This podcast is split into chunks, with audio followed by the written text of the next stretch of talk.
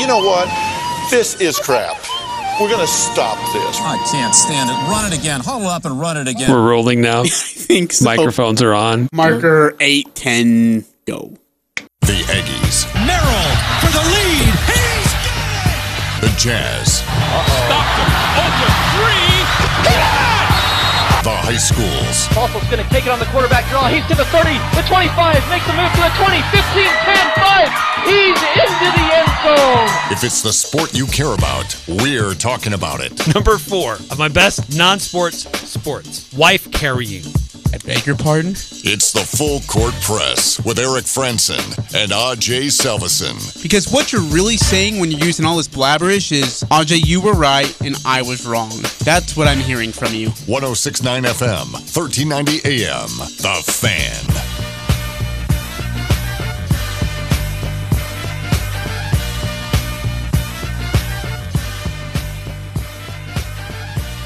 Welcome to the Full Court Press. Eric Frandsen and Ajay Salvesen here on 1069 The Fan.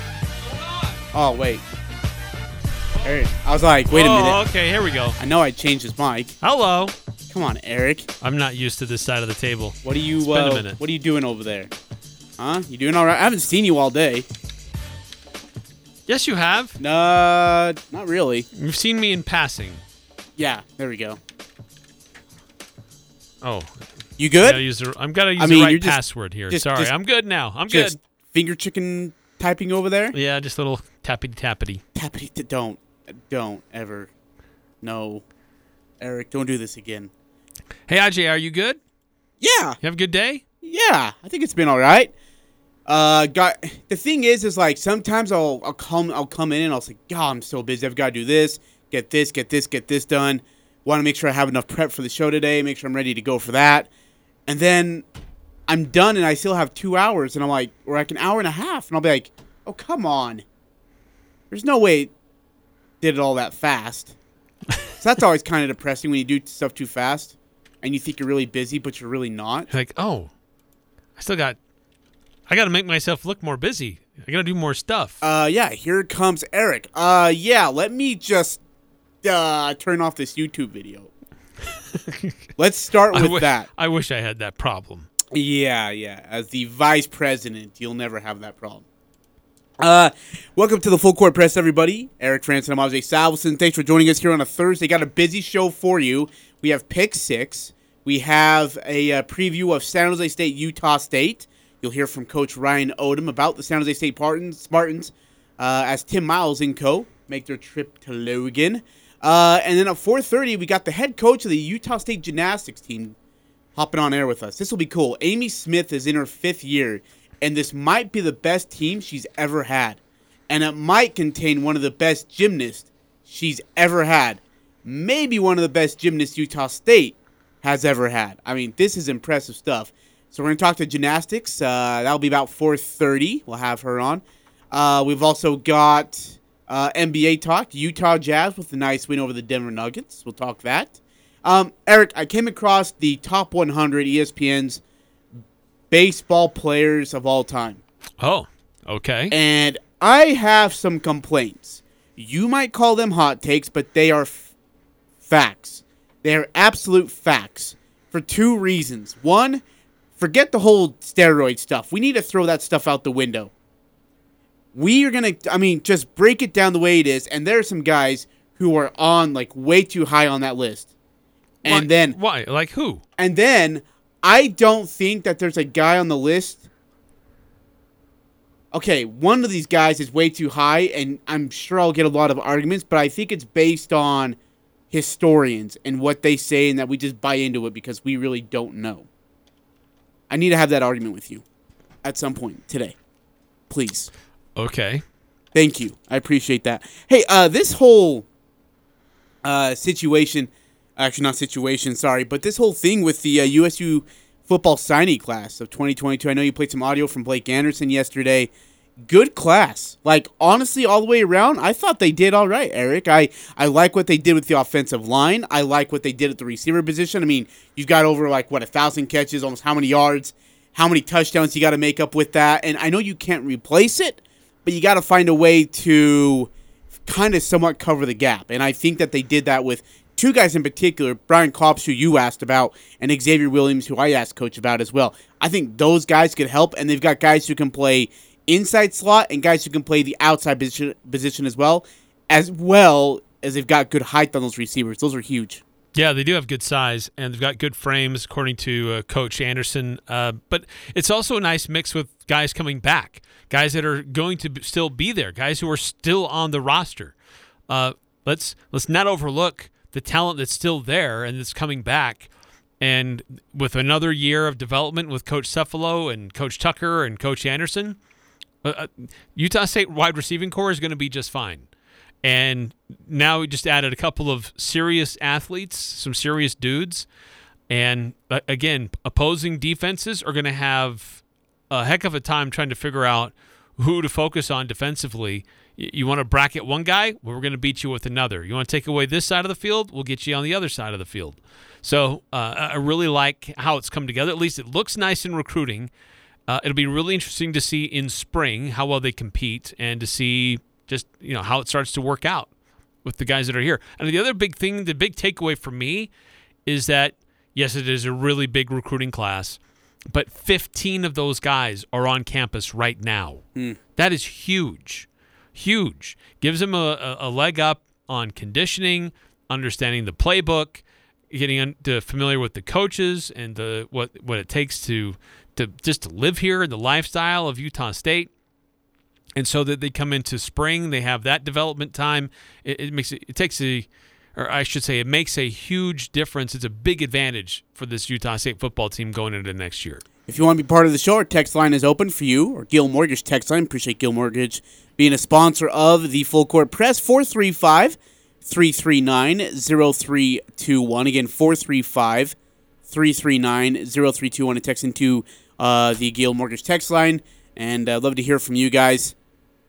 Uh, if you're asking about tickets for tonight, we don't have any to give away tonight. We will have two pairs of tickets to give away tomorrow, and we'll do that tomorrow for the Aggies UNLV Rebel game at 4 o'clock in the afternoon on a Saturday. Uh, pregame with Al Lewis and Co. at 3 p.m. So uh, beware of that. And then uh, Utah State women's basketball basketball will be immediately after. So if you go to the game, stick around, watch the women play, see if we can go get a pair of wins for the Aggies in one day. Boy, what a what a dude. close game! I just want to throw up, oh man. man, You- they had a little bit of a role going there They in conference did. play. Well, and, and and not only that, but you play so well with San Diego State. Uh, free throws ended up being a bugaboo. They missed, I think, six on the night, um, and you lose by one. Right? Like you think about that, you miss six free throws and you lose by one.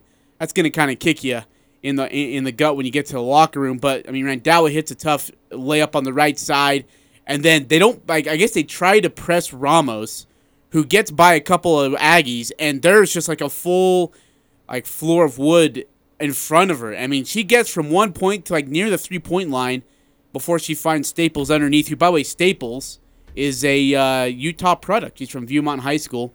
Uh, ends up getting the game winning layup, uh, but with about 0.6 left and win it for the San Diego State Aztecs 68 67. That was a bummer, man. That, ah, hate those losses. But Aggies will move on. Rebels come up. Rebels were really good in, in, in women's basketball. Their first place. They just beat New Mexico, gave them their first conference loss. UNLV men's basketball, Eric, they're they're it's almost the same situation it is every year with them. Like they're not out of it, but they're I mean, but they're not really contending for a Mountain West Conference number one seed. But they're just there to spoil your day. Like if you are a number two or three team in the conference, there's a good chance that they're going to give you a run for their money and might even beat you if you don't come ready to play. That Rebels game on Saturday is going to be really good.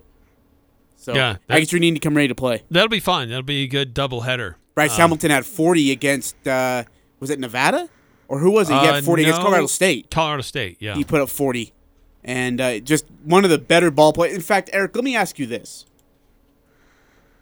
If you had to right now at this very point pick a All Mountain West Conference first team, what would it look like? Oh, I, I that would be really hard.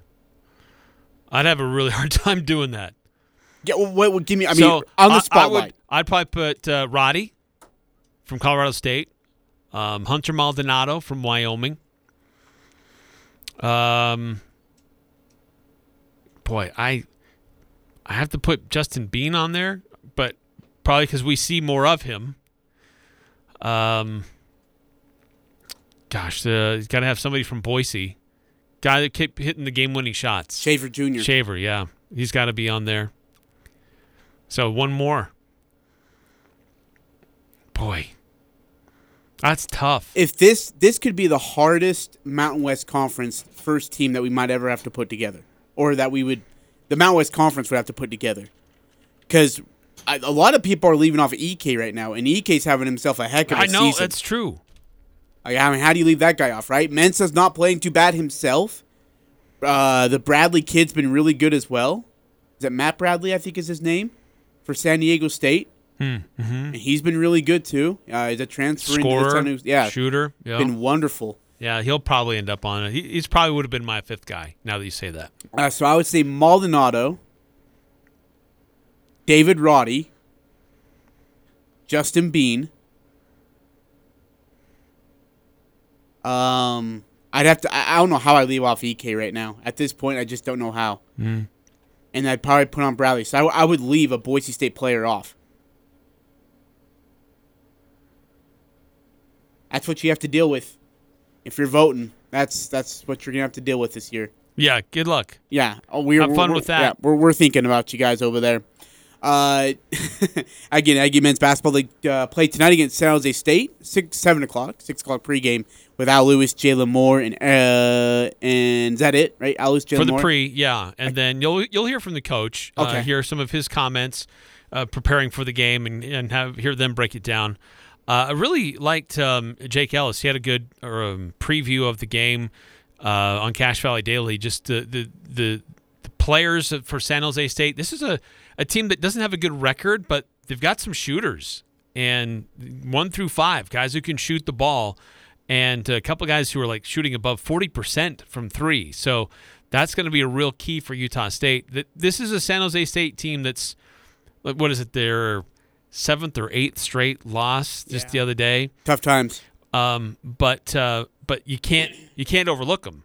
they get hot because they're not shooters and they got they get streaky, and that's hard to defend and cool off. Yeah, and did you see the line for this game? Uh, I was just about to pull up the, the scores for tonight, or the games for tonight that would have those. If I haven't not- seen it. If I'm not mistaken, I think it's twenty. Oh, yes, there it is, 20. Are there some players out? Because it wasn't that aggressive earlier, was it? Would you take it? Oh, uh, the way USU's playing right now, I mean, you got two teams headed in the incredibly opposite directions Yeah. at Mach nine speed. 20 is pretty aggressive. But here's the thing: is the Aggies just beat uh, what's their bucket by like To the Oh. Air Force? yeah Air Force. How much they beat them by? Twenty something, right? Uh, Yeah. They beat Nevada by twenty nine. Yeah, they beat Air Force by 27 points. I I don't know how. So I maybe that line's not as aggressive as we think. San Jose is not as good as Air Force. Hmm. Uh, Boise State and Wyoming also Oh. play tonight. Game of the game of the night, maybe the game of the week. Well, great game earlier in the week with Wyoming And Colorado and State. Colorado And this one's at And now there's another great matchup in Laramie. Wyoming favored by one.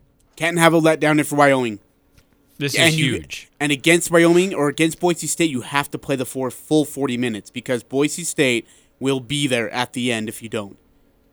Like, you have to play full 40 minutes against these guys. That's going to be a great, great basketball game. Uh, 2305 Eric Texan. Who do the Aggies have at the running back position with some size and experience for next year? Well, right now it's just Calvin Tyler Jr. and John Gentry. There is, uh, I think they have a freshman back as well. Uh, in fact, um, I had asked Coach Anderson about Well- that same situation. Noah White's a preferred walk on. Yeah, And then you got the the freshman who's a running back. He's only five foot seven. He's no small. yeah. Um, I mean, but in regards of like experienced running backs, we Yeah. we only have two, and Calvin Tyler hasn't always been healthy. That's that's also an issue. So you got to hope that he'll be healthy, and then you got to hopefully find some depth. And here, in, in my opinion, Eric, you don't stay, you don't run away from the portal. Stick in there and see if you can find a running back out of there, and use them. Like, let's go get one more running back, even if it's a P five guy. Go find one more experienced running back to help back up back up Calvin Tyler, because they're going to need another guy. Yeah, they. Yes, you, you need somebody else in there. Yeah, you need another option. Um, Robert Briggs, that's his name. Uh, Robert Briggs, he's only five foot seven, freshman out of Texas. Um, but you're, you're right. They need another experienced back in the mix. Uh, if it's a graduate transfer, four year transfer, no, it's going to create some interesting competition with Calvin Tyler. Sure. But um, but yeah, Utah State needs another option at running back. In fact, here is Coach Anderson on that situation of losing Elion Noah and who's up next in the running back department. We haven't had anybody uh, in the portal yet at that particular position. Did not want uh, Elion to leave. I think he felt very similar to Peasley. Felt like he was really a number two and, and wants to try to be the number one, and and is looking for opportunities where he might be. And, and he did a great job for us. And hate that he left. Um, we had obviously you guys have paid attention. We had several other guys that left to transfer down and play at lower levels, and I get that. I completely support those guys trying to get on the field. But uh, both those guys, Peasley and, and we'd love to see both of them just sit here and just continue to build on the role and be ready for their opportunities. Uh, we uh, we we had a little bit more knowledge of of Peasley looking to leave, so we're able to kind of attack that problem a little bit earlier in the recruiting process. Elion was one we weren't expecting. We'd already started the semester.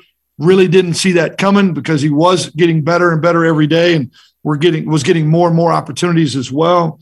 So we'll just have to look at uh, at what's available uh, between now and the season. If maybe a transfer guy might fit the room, or maybe does room that we already have does it does it step up and fill the gap in a way that um, you know that that we hadn't seen yet. So we'll, we're going to be patient on that. We'll just see what happens. We are bringing in a freshman running back in Briggs, uh, so we'll see. Uh, we'll just see exactly what what maybe the next step is. I, I don't want to panic. Don't want to panic. I, I'm telling you, I listen to those words and it tells me that we've got somebody coming. Just hold tight, all right? Give us give us a couple months and we'll take care of it. Well, the other thing too, it, we, we see this every year, maybe not to a great degree, but it, it happens from time to time. I, I remember when Gary Anderson got here, Gary Anderson 1.0, uh, he was moving guys in, in their positions. It's like, look, you've got some real talent, but I think it's going to be better suited in this position rather than what you were originally recruited here for. And that happens when they get on on campus. You see them, you get to know them, you see what your needs are. Uh, you run through some practices, and based on need or an ability, sometimes guys switch positions. So just because somebody was recruited to one position doesn't necessarily that's what they're going to continue to play it, it, with uh, this current coaching staff. Eric, didn't we feel like we felt? Didn't we feel like we felt? Didn't we feel like that? Based on the way that the Aggies run their offensive side of the ball and their system on the offensive side of the ball, that they really did need a quality running back to help get them through. Like you couldn't just rely on Logan Bonner to go chuck it 30 times and get planted into the dirt 29 times. Like they needed a running back and a running game to kind of stabilize everything. And so we saw the importance of Calvin Tyler Jr. throughout the year last season. Absolutely, because you saw the offense. Sometimes they weren't getting a lot of push up front, and they weren't getting a lot of yards. And and I would hear grumblings from people like, "Why are we running it? It's so not effective. Stop running it." But as an offense, you have to be committed to trying to to run the ball, to keep the defense honest, and to help set up the play action pass. Eventually, I mean, your hope is that you break through, right, and get one that breaks loose, or you find that seam. But um, to do that, you need sometimes you need multiple backs at your disposal. It, we're, don't live in an era anymore where it's one running back's going to get, you know, 25, 30 carries a game. Uh, it, it's usually they get rotated out. You need to have a couple of different options. Um, and so, do you have one that's more of a power back, one that's more speed, one who's shifty? Um, so, you need that in your in your tool belt, so to speak, when you're running an offense. 6543 text into the show. Why would a coach want someone to sit here and build on their own rather than transfer to play? Yeah, I and, and I don't know what you would have told a guy like Peasley, right? I don't know what you would have told him. Like, hey, you're going to be sitting behind Bonner and probably Cooper Legas now. Sorry, but that's the kind of way it is. I I don't know how you would have been able to convince Peasley to stay. Well, coach said that they did try to convince him. They to stay. did. They wanted him to stay. But I don't know what your pitch is to him though. Well, it's that look, we've we've got it's pretty clear who our starting quarterback is, but you never know when he goes down. He could get hurt in practice. He could get hurt on the first play of the first game. We never know how long he's going to be available, so we need a quality quarterback available at a moment's notice. So we need someone with experience and skill, which he had. So I think that's the pitch. But the, the player has to ultimately decide: Am I okay with that, or do I want to go chase the spot, a, chance where I know I'm going to get minutes, and I have greater opportunity? Uh, two three zero five text in. How about the offensive line? Are all of those guys coming back? And what year are they? Jacob South is coming back. They got one more guy coming back too. I'm trying to remember who it is, but they loaded up on the offensive line. They Was were. Alfred Edwards was he a senior? I was trying. I wanted to say Alfred Edwards, and I might be wrong on that. I could not remember who our other guy. We got one more guy coming back, uh, both experienced in that position in the offensive line spot at least. And they and they were hurting. We knew that in spring ball. We knew that in fall ball. They were like they had no depth. I, I think we've got. I think we got a lot of our guys coming back on the line I don't know if we do. because that was one of the concerns is that there wasn't a lot of experience coming into this year. I think it was depth too. Here is Depth coach. is an issue, yes. here is Coach Anderson on the offensive line and what it's going to look like. Well, yeah, numbers were a problem. We were we were shorthanded all year long. Uh, if you look at what you want in terms of roster management, what you want on scholarship and what we had, the numbers didn't even come close. We were several several spots behind. Um, you know, obviously graduation didn't hit us in a huge way, but we lost we lost a couple, and, and so um, we we we knew we needed to start making up some ground there. It starts up front. I know all the touchdown uh, and, and balls thrown in the air and all that stuff is real flashy. But at the end of the day, you got to be good up front on both sides. So we made a we made a huge emphasis on on recruiting some young guys here in the state, especially around the state, that we thought could we could start building that room for years and years to come. We're not done there as well. We're going to continue to look at the portal just in case uh, a veteran transfer type guy may add some depth to the room, uh, or maybe even you know come in that could compete uh, and push some guys that are there. But um, you know, our philosophy is going to be to build the fronts and, and make sure that we got bodies on upon, upon bodies. And this was a really good year in the state of Utah, in my opinion, uh, to to to take some guys that that can help us. Uh, and, and that we can build on. So that that's really where that was a huge emphasis. emphasis. And I think I think I think our guys did a great job identifying and recruiting that position. And I talked about this yesterday. I distinctly recall the post game of the BYU and Boise games. Coach was I might have listened to both of those. You guys beside himself, and he said, It's clear we've got to get bigger up front. We've got to be more physical up front.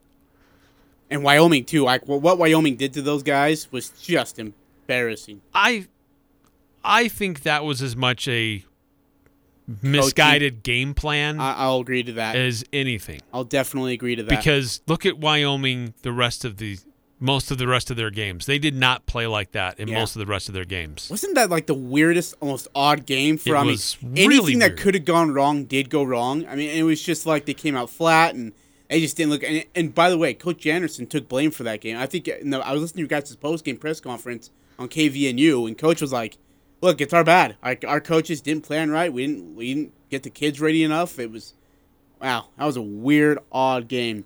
All right, let's take a break. Uh, Before we do that, can yeah. we do some breaking news? I like breaking news. Breaking news.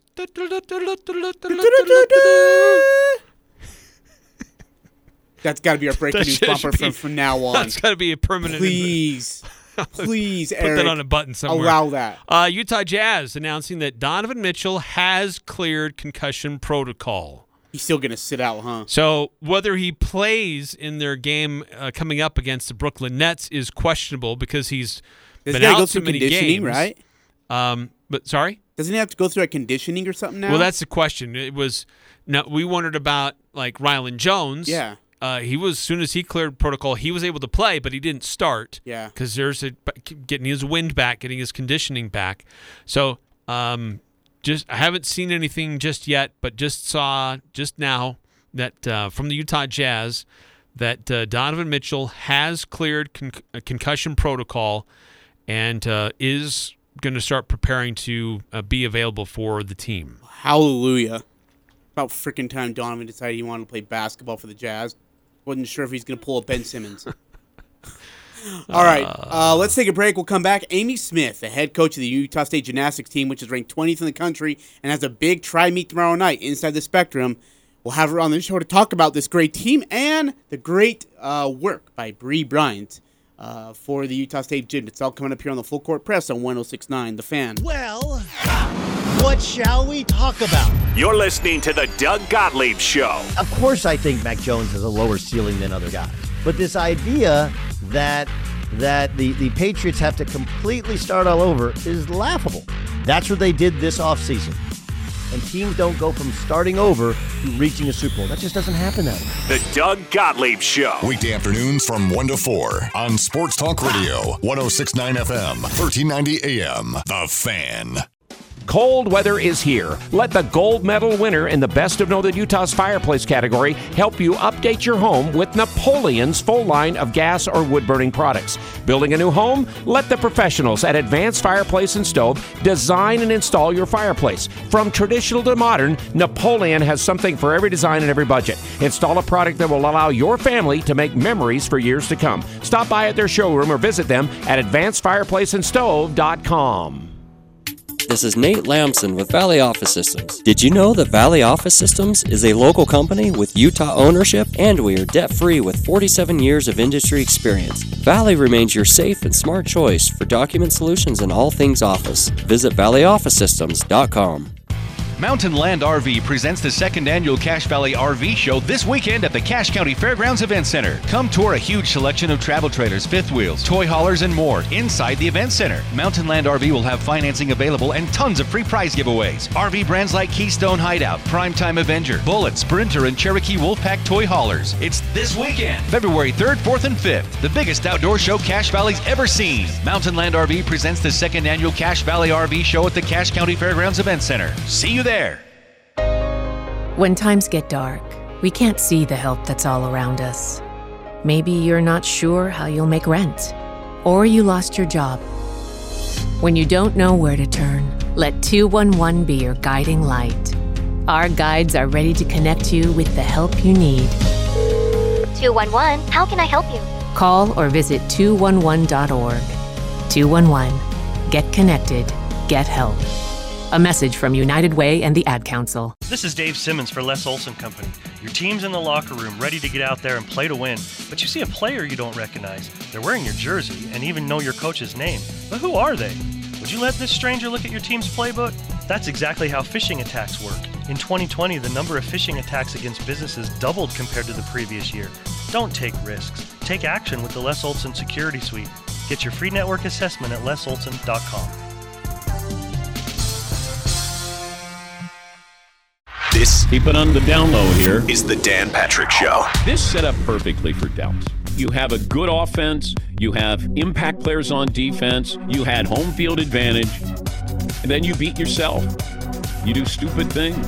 You let the 49ers manhandle you for the first three quarters. You let Jimmy Garoppolo beat you. Dan Patrick. The Dan Patrick Show. Weekday mornings from 7 to 10 on Sports Talk Radio, 1069 FM, 1390 AM. The Fan. The Aggies, the Jazz, the high schools, the full court press on Sports Talk Radio, 1069 FM, 1390 AM. The Fan.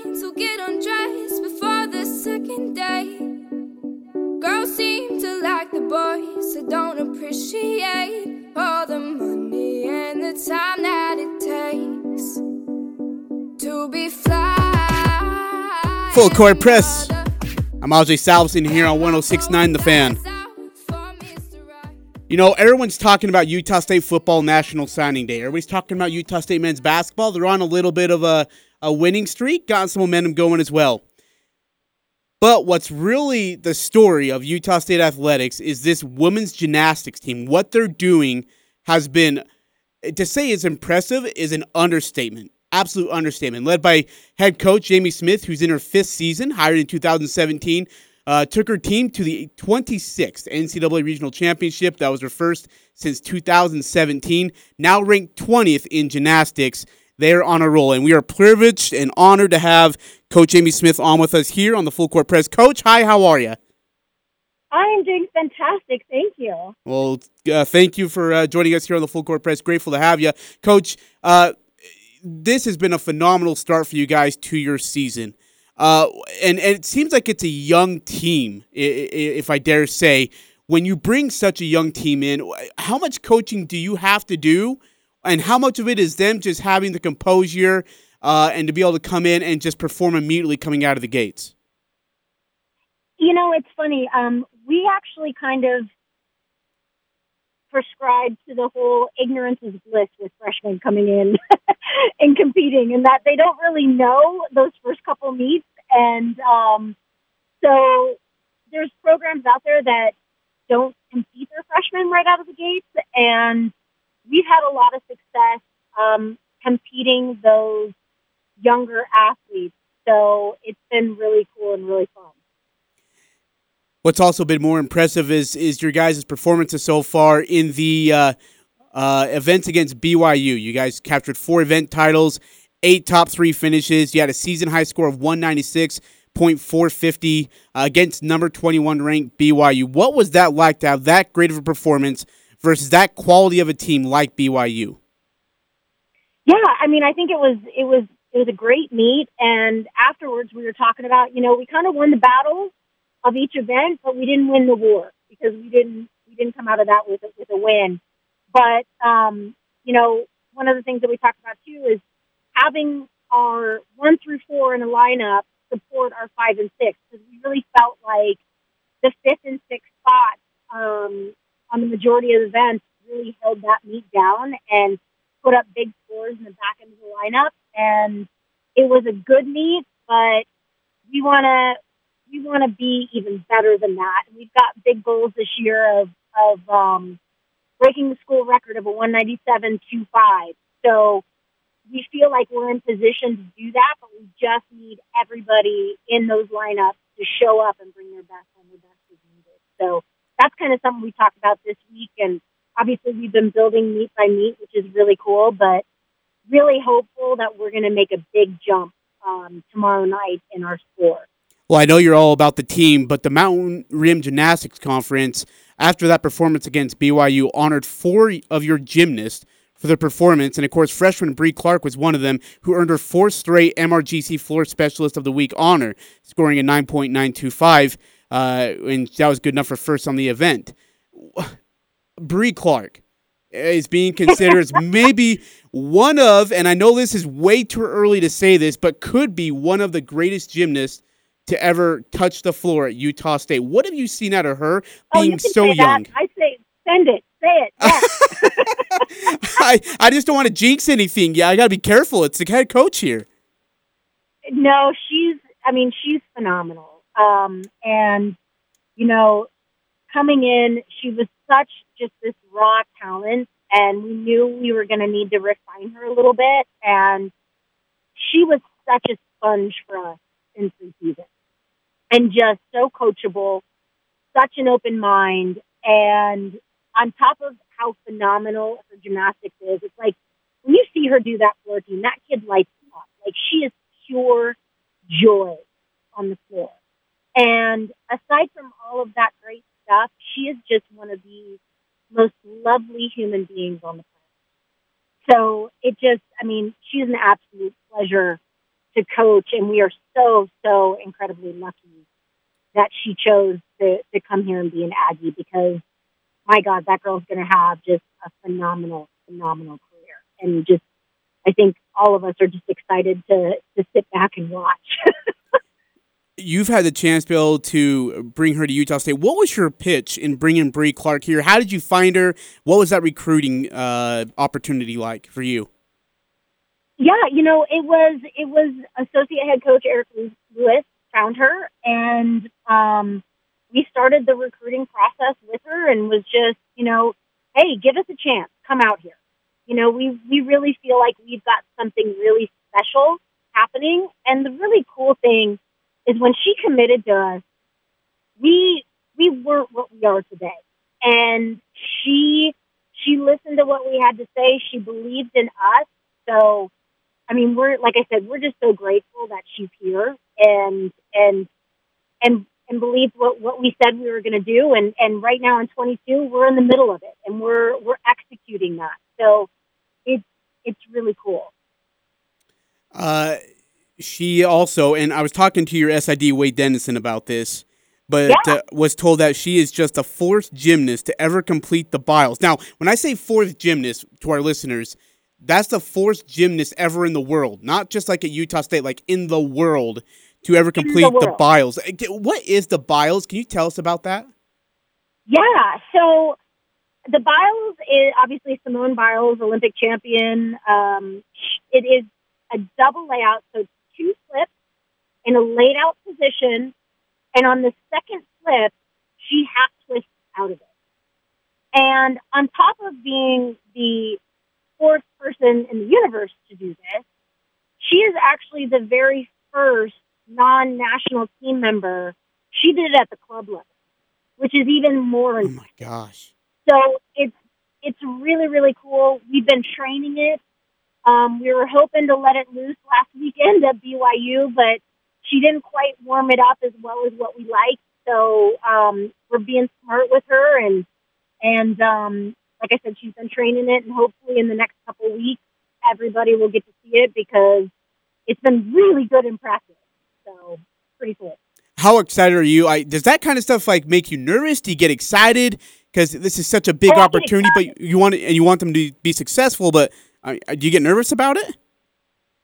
you know, we uh, our philosophy we we want to see them warm up their stuff. Great, we're not a coaching staff that rolls the dice with these kids in any capacity, and so like I said, the plan was to do it at BYU, but it just it just wasn't there, and we were just like, you know what, we don't need to. We we got time with it, and we want to be smart with her, and you know, it is it is exciting, um, and it's it's a great buzz for our program, you know, and it's it's she's helping get eyes on our program and what we're doing, and it's just it's it's pretty cool and pretty phenomenal. So Uh, I was talking to Sarah Landis, one of the great Aggie gymnasts ever. Uh, in- in- over here. I love love so well. I'm just trying to get to know the game, I mean, or at least the sport gymnastics. I just didn't know enough about it. And one of the things that bothered me, and and I talked to Sarah about this, was the ranking system.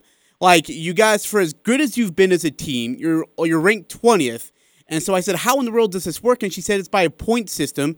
And I got to be honest, as much as I tried to listen to her, it made no sense. So I was wondering if you could help me, Coach, and our listeners. How does the ranking system work? Because it's a lot different from like college football or college basketball. Yeah, it's crazy. I mean, it's like you look at this last weekend and we had a loss to BYU and we moved up in the rankings. Like, when does that usually happen, you know, in, in the world of sports? So we're a little silly in that. Um, basically, the way the, the uh, ranking breaks down is that right now we are ranked solely by our average.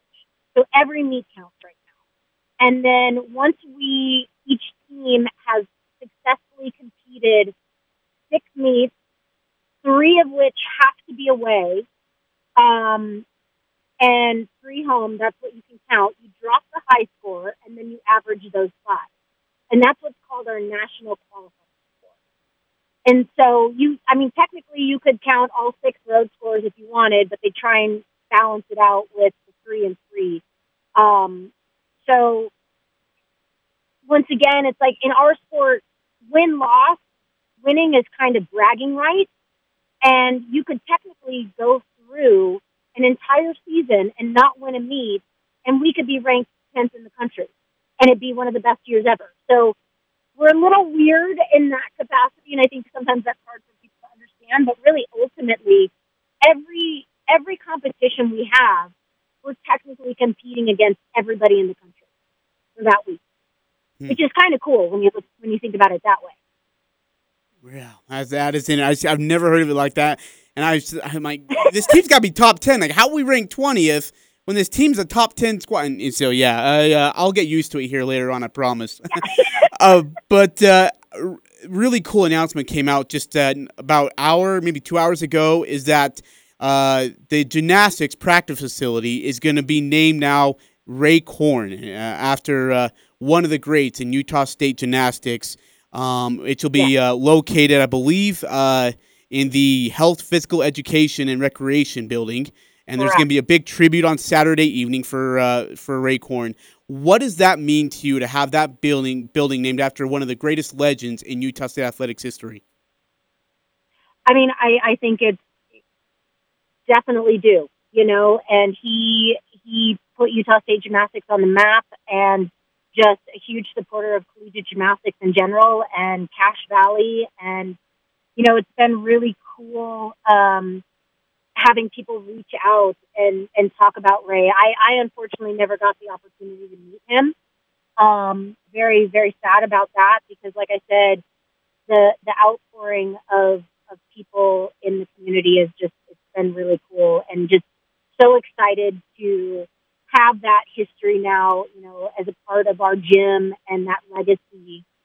And um it's just it's and just excited to have all the alumni come back and, and support the program. So it's it's really special. It's gonna be a great Gymnastics head coach for Utah State University, Amy Smith, joins us here on the full court press. Coach, you got a big tri meet tomorrow, Southern Utah Ball State coming into the House of the Spectrum uh, tomorrow night, 7 o'clock. Aggie Nation, get your tickets uh, at UtahStateAggies.com and come be a part of this great, great team and uh, come support a top 20 gymnastics team. Coach, what has Aggie Nation meant to you and their support for this team as well? Oh man, they have been phenomenal. I mean, even from our first meet down at the Best of Utah, it we've had the best cheering section, and their support means absolutely everything to us, everything to the girls. It it elevates their experience so much, and just I mean the the level of appreciation that we have for the crowd, I, I can't even express it, and it's been you know, our first home meet, we did the Spectrum Magic, and the herd was there. I mean, they they really helped the energy and swaying the judges and all of that. So it's been it's been fantastic, and we want to keep building it. And like you said, tomorrow night we're at seven o'clock. I guarantee, if you've never been to a gymnastics meet, if you come out, there's no way you will be disappointed walking out of that night. It is just something special and different to watch these women in person doing what they do. It's incredible.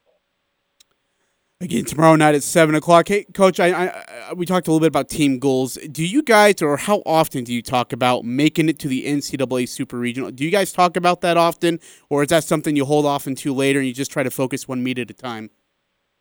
You know, we we've set goals. We've got a big banner in our gym with our goals on it, and you know, there's some specific stuff for events, but overall, we're we're pushing to win a conference championship.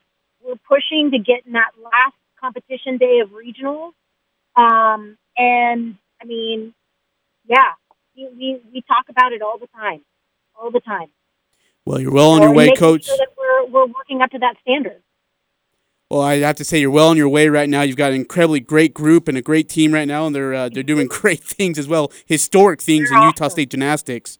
Uh, happy for you, coach. Hey, best wishes for tomorrow night. I'll be there. I'll be supporting the gymnast and supporting you as well. Best of luck, and we'll see you tomorrow night. Well, thank you. Come down and say hi. Absolutely, will do, coach. Can't wait to see you for guys. having me. Be I safe. really appreciate it. Thanks so much. Go Aggies. All right. That's head coach Amy Smith here on the Full Court Press. What a wonderful coach. What a wonderful team she's got. Again, they did great things despite COVID last year, and they're only going to do even better things coming up. And, and they're actually already doing great things this year, historic things. Come watch it tomorrow night, 7 o'clock in the Spectrum. Get your tickets at UtahStateAggies.com. And if you're a student, don't even need ticket. Go in there and uh, go be a part of USU Herd and go support these gals. They definitely deserve uh, every bit of it. That's uh, that's head coach Amy Smith. We'll take a break coming here on the Full Court Press. It's the full court press with Eric Frandsen, Najee Salvesen. I will hurt somebody's feelings. There's a national narrative in the NBA that if you become a star, you feel discontent if you're in a small or medium market. And that exists really only in the NBA. Kevin Durant was able to win and get to the NBA Finals in Oklahoma City. We had to continue to pile on and make him believe that he could only find satisfaction if he left to go to a major market. weekdays from 4 to 6. 1069 FM, 1390 AM. The Fan. Winter is upon us, which is the best reason to have a clean and healthy home. This is Daryl with ChemDry of Northern Utah. Let us come and make your carpets, rugs, and upholstery and hardwood as clean as it can be. Platinum certified with the Carpet and Rug Institute and Indoor Air Quality Association. ChemDry's hot carbonation and quick dry times will leave your homes healthy and ready to combat the cold and flu season. We're a company that you can trust. Call ChemDry of Northern Utah.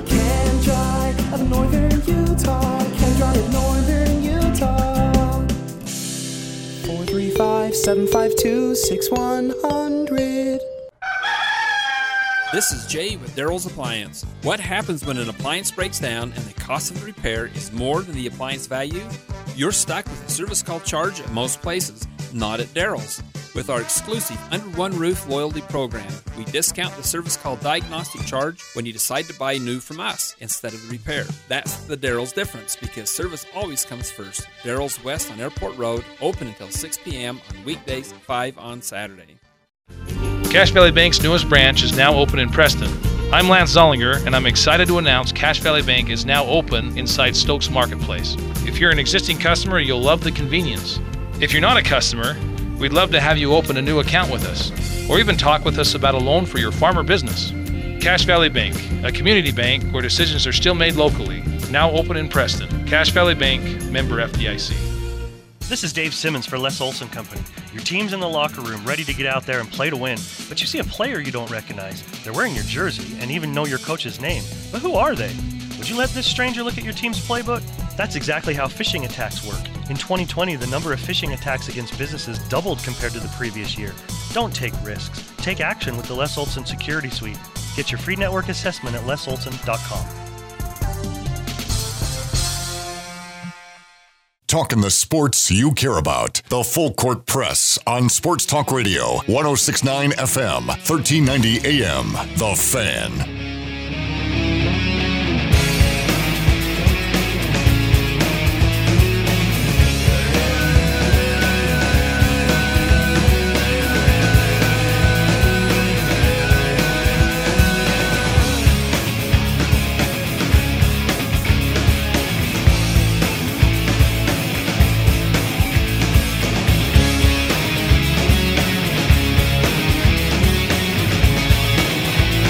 Big thanks to uh, Coach Amy Smith, head coach of the Utah State gymnastics team. That was fun.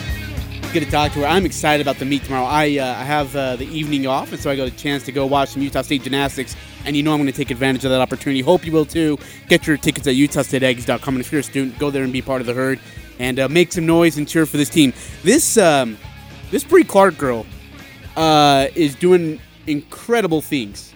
Like the whole Simone Biles fourth to ever do it in the world ever is nothing to sniff at. Nothing to like just roll your eyes to. That is talent, and she's a freshman. A freshman. Give her a couple years, and she might be setting records here that people didn't think was ever going to be broken.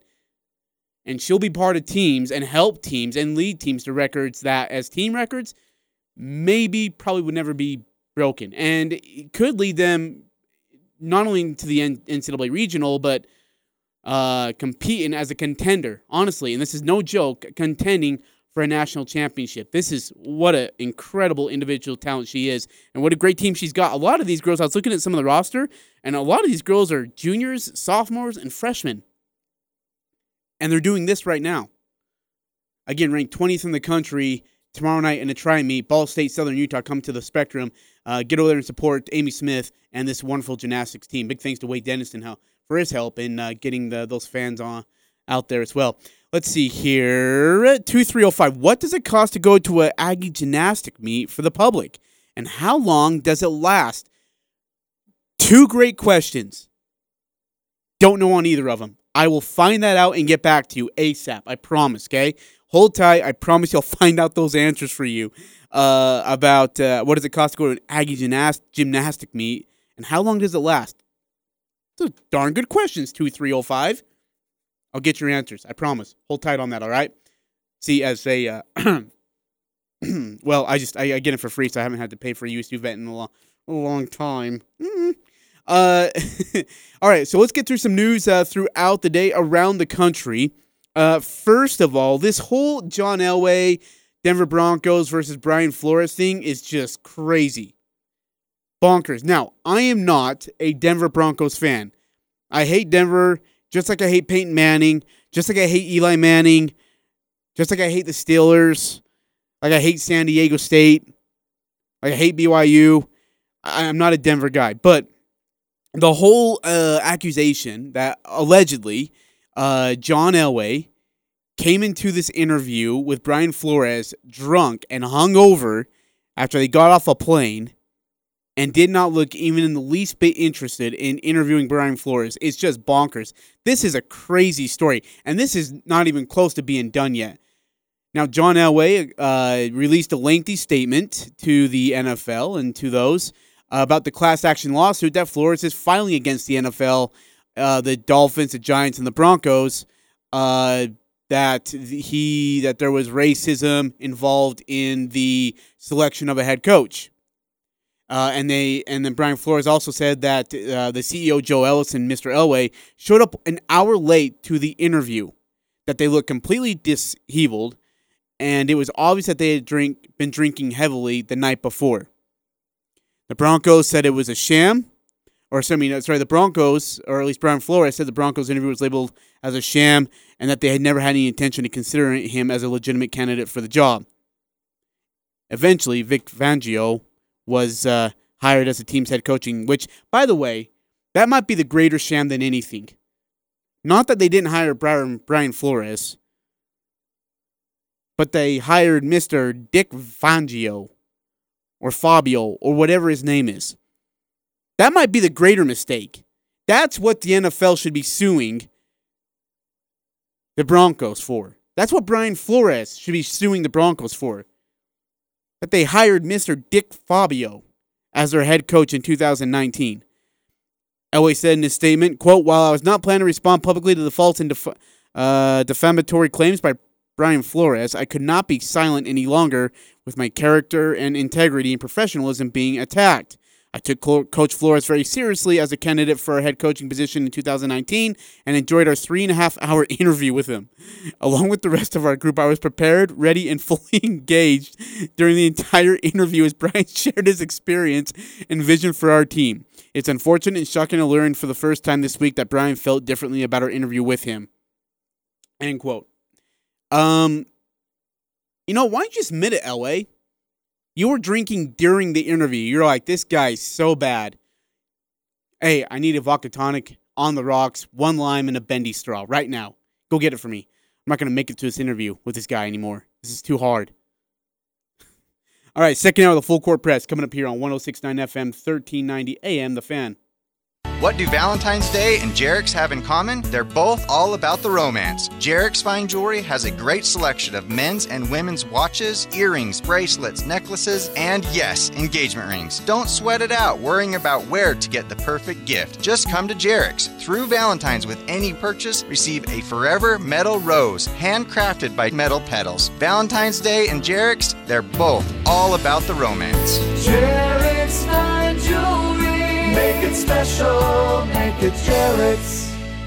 Steven, stop dragging your feet. Don't, don't you give me that look. You've had a bad attitude all day. Now, look, I know you'd rather be with your friends right now, but this has to be done. And either you start cooperating or I'm going to start taking things away from you. And I think you know what that means, don't you, Steven? Yes, I, I do. All right. Okay. Watch it.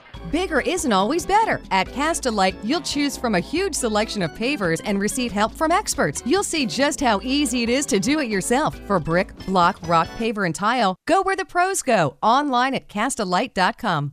West Point Dairy Products at Hyrum is hiring. West Point Dairy Products has been manufacturing high quality butter for over 25 years in Cache Valley. They're currently expanding and want you on their growing team. West Point Dairy Products offers competitive wages for entry level positions starting at $18 per hour, full benefit packages, double time on Sundays, a $2,000 sign on bonus, and tremendous opportunities for growth. For immediate consideration, call Express Employment Professionals at 435 213 9595.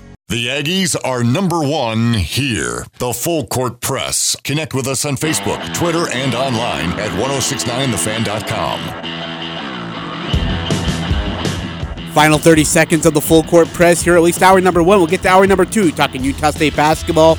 Uh, Eric Frandsen will be absent, so it'll be me flying solo. Uh, we'll also talk some national football. Of course, the Super Bowl coming up here in a couple weeks. NBA basketball, Utah Jazz with the big win over the Nuggets last night. And Donovan Mitchell is now cleared concussion protocol when he's come back to play. Now it's all about conditioning, right? Second hour coming up. Winning. I'm Dan Patrick, and this is Above the Noise. There's been a lot of drama surrounding Michigan head coach Jim Harbaugh these past couple of weeks. Earlier this offseason, it was reported he would entertain NFL offers.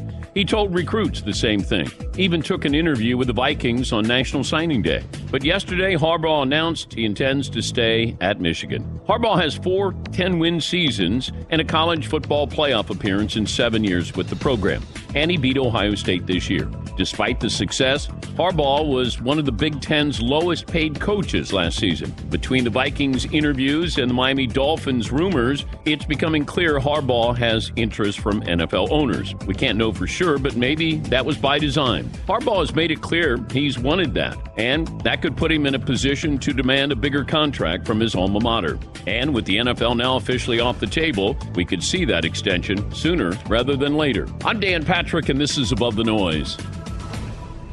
Callaway's of Sports Talk Radio. It's this man. It's the compassion. It's the it's the dignity. It's the wisdom. It's the it's the horse sense of the guy. You know what? This is crap. We're gonna stop this. I can't stand it. Run it again. Huddle up and run it again. We're rolling now. I think so. Microphones are on. Marker eight ten go. The Aggies. Merrill for the lead.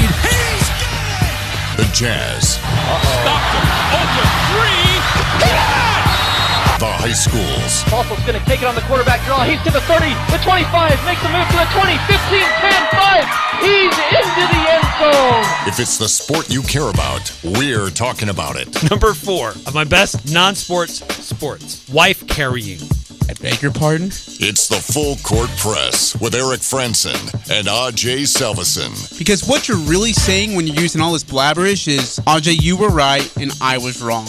That's what I'm hearing from you. 1069 FM, 1390 AM. The Fan.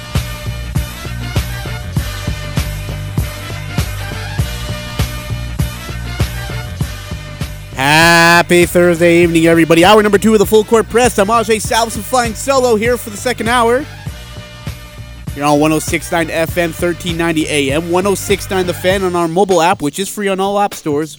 1069 The Fan. Thanks for joining us, however, wherever you're doing so.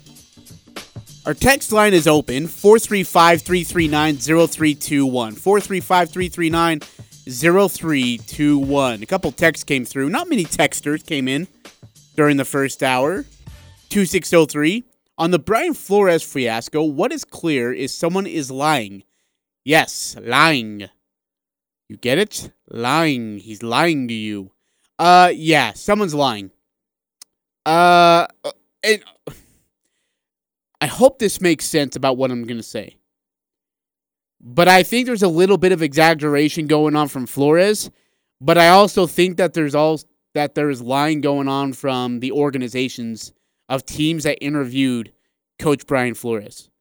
I think that there was not a legitimate interview done from the New York Giants. I don't think that there was a legitimate interview done from the Denver Broncos to Brian Flores.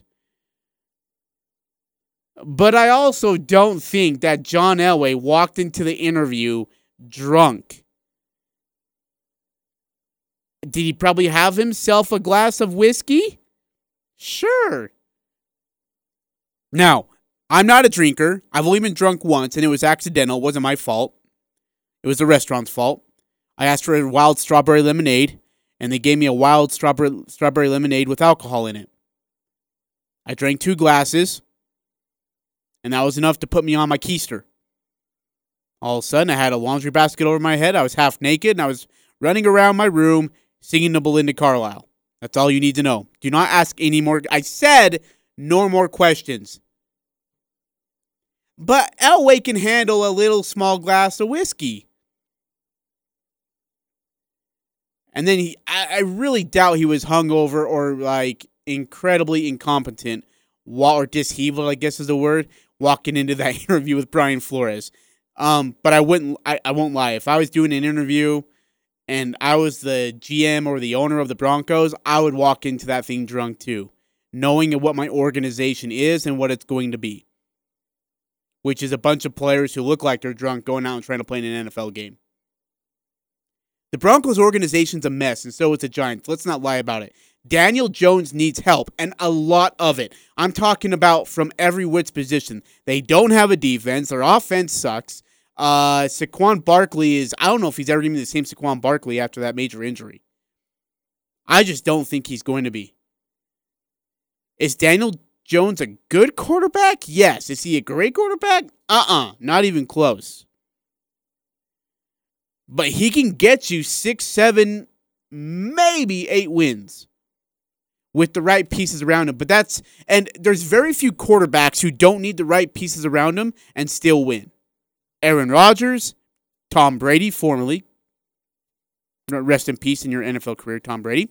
Uh, Patrick Mahomes, though he's got a lot of help. um,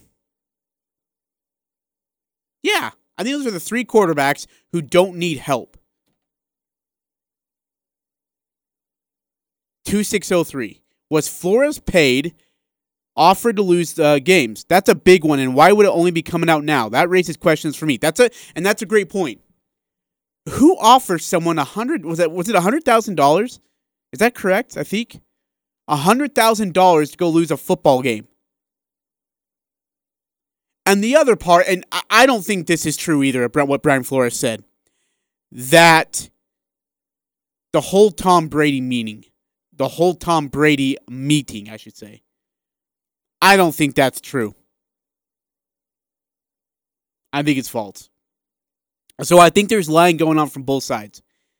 And the NFL is caught in a whirlwind storm, more like a tornado, an F4 and I don't know if they're going to get out of this. One's going to be bad.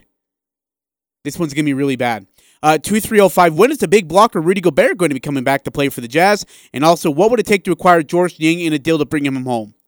Okay, uh, I'm going to make this very clear. Nobody in Salt Lake City, in Hyrum, in Logan, in Nibley, in Mendon, or Wellsville, or Richmond, or Preston wants anything to do with George Niang coming back to Utah. Nobody wants the Italian medallion back to Utah. Okay, chubby arms. We don't need them. You could do so much better. I would rather take Campazzo than take George Niang. Uh, Rudy Gobert looks like he'll be coming back next week, early next week, I should say. Uh, don't forget NBA All Star NBA All Star reserves will be announced here shortly. Uh, sources saying that Donovan Mitchell and Rudy Gobert will be on the West team. We'll find out if that's true. 1570. I don't believe there was any racism for not hiring Flores. Flores is a defensive coach, and right now, offensive coaches are more successful in the NFL. I think that is more of a factor than skin color. 100% agree with you. Absolutely agree with you. I don't think an organization goes in there and says, oh, guys, he's colored.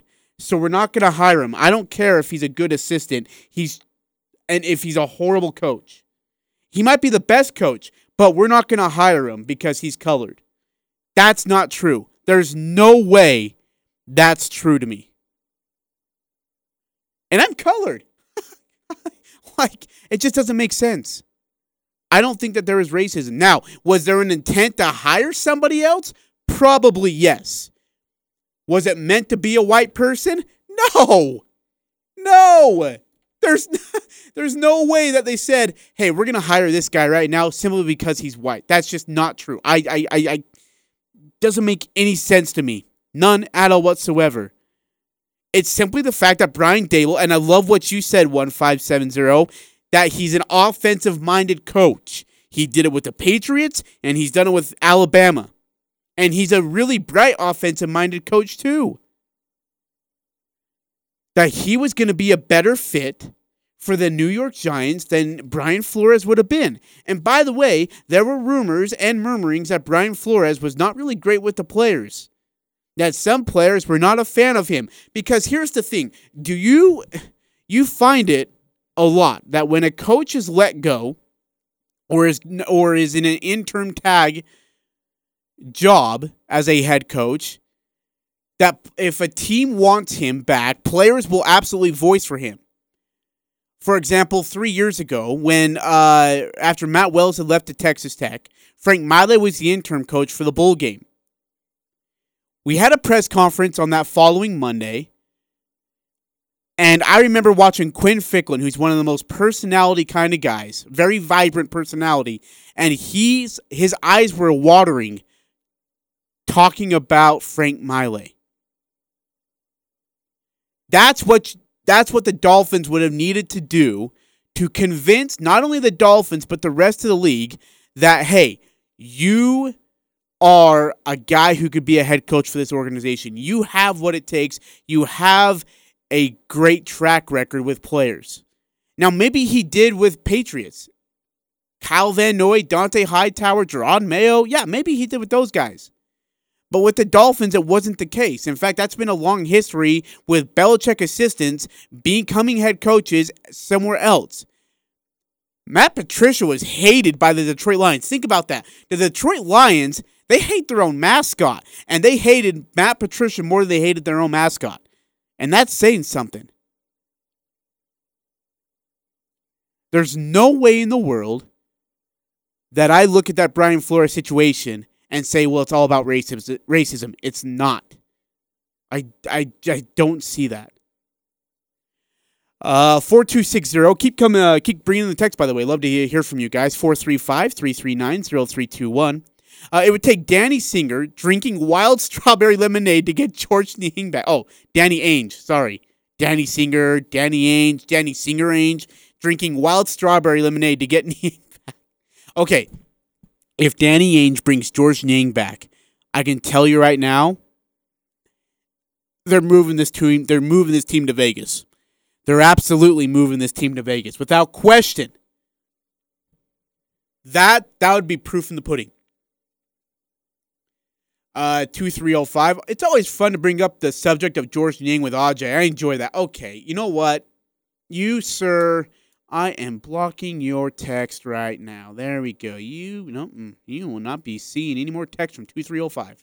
All right, 1570. I believe the Rooney rule is kind of racist in itself. I understand the basics of it and it makes some sense, but teams are going to interview who they feel would be the best for the job, whether they're black or white.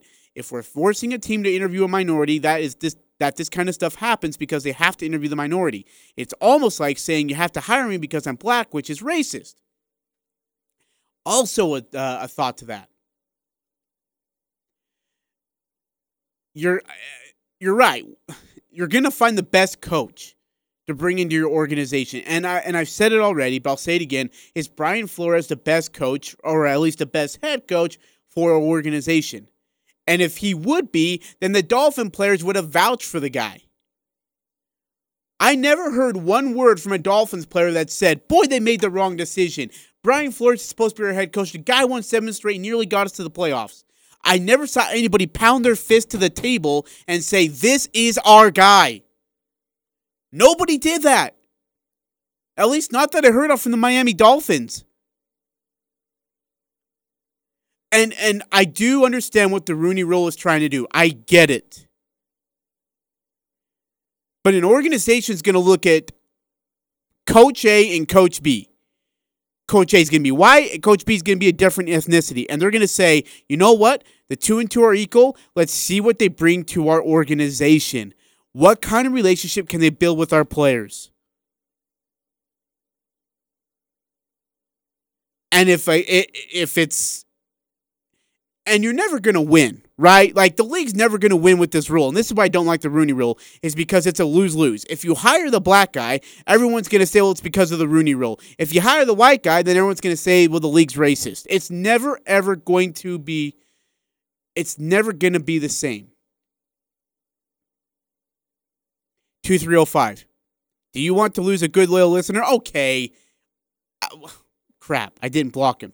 I thought I blocked him. I did not block him. Stick with me, 2305. We appreciate your text messages. They're great. Uh, 2603. With Flores, you have to go back to the fact that offense and defensive coordinators never wanted to stay with him for more than one year. Obviously, dudes didn't want him, and no current players have voice for Flores to stay. Fact, the Lions gate baby seals almost as much. Oh, the Lions hate baby seals almost as much as they hate winning. That could be true too. Hey, by the way, do you think that like the Lions are just dying inside watching Matthew Stafford go to a Super Bowl as a starting quarterback of the Los Angeles Rams?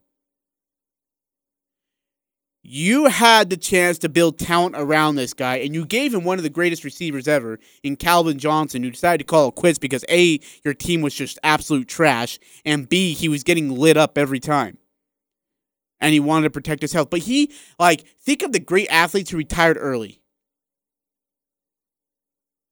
There's another one from the Lions, and you know who I'm talking about. It's Barry Sanders. Calvin Johnson's another one, though. And so when Calvin Johnson left, Matthew Stafford was put in a really horrific position. What was similar to Alex Smith going to the San Francisco 49ers and putting in a horrendous situation, a no win situation, was the same situation that Matthew Stafford was in when Calvin Johnson left. You had no running game, you had no offensive line, you sure as hell had no uh, head coach and offensive coordinator, and you're expected to go win games. I'm so happy for Matthew Stafford to be in a Super Bowl. But if you're a Lions fan, you got to be just, I mean, you're throwing up. Like, you are going to drink 40 wild strawberry lemonades just to get you through a four hour Super Bowl. My condolences to you. Absolute condolences. 2603. The Lions never have to worry about watching football this late in the year, so they don't know how Stafford is doing. That's good. That's good and you know what? I don't think like people say Jacksonville is the furthest team away from the planet of winning, right? Like they are Pluto. And by the way, Pluto is a planet. I don't care what the solar system people say. Pluto is a planet. Jacksonville is further, excuse me, Jacksonville is closer to winning football games than Detroit is. Detroit is so much more further away, not even remotely close.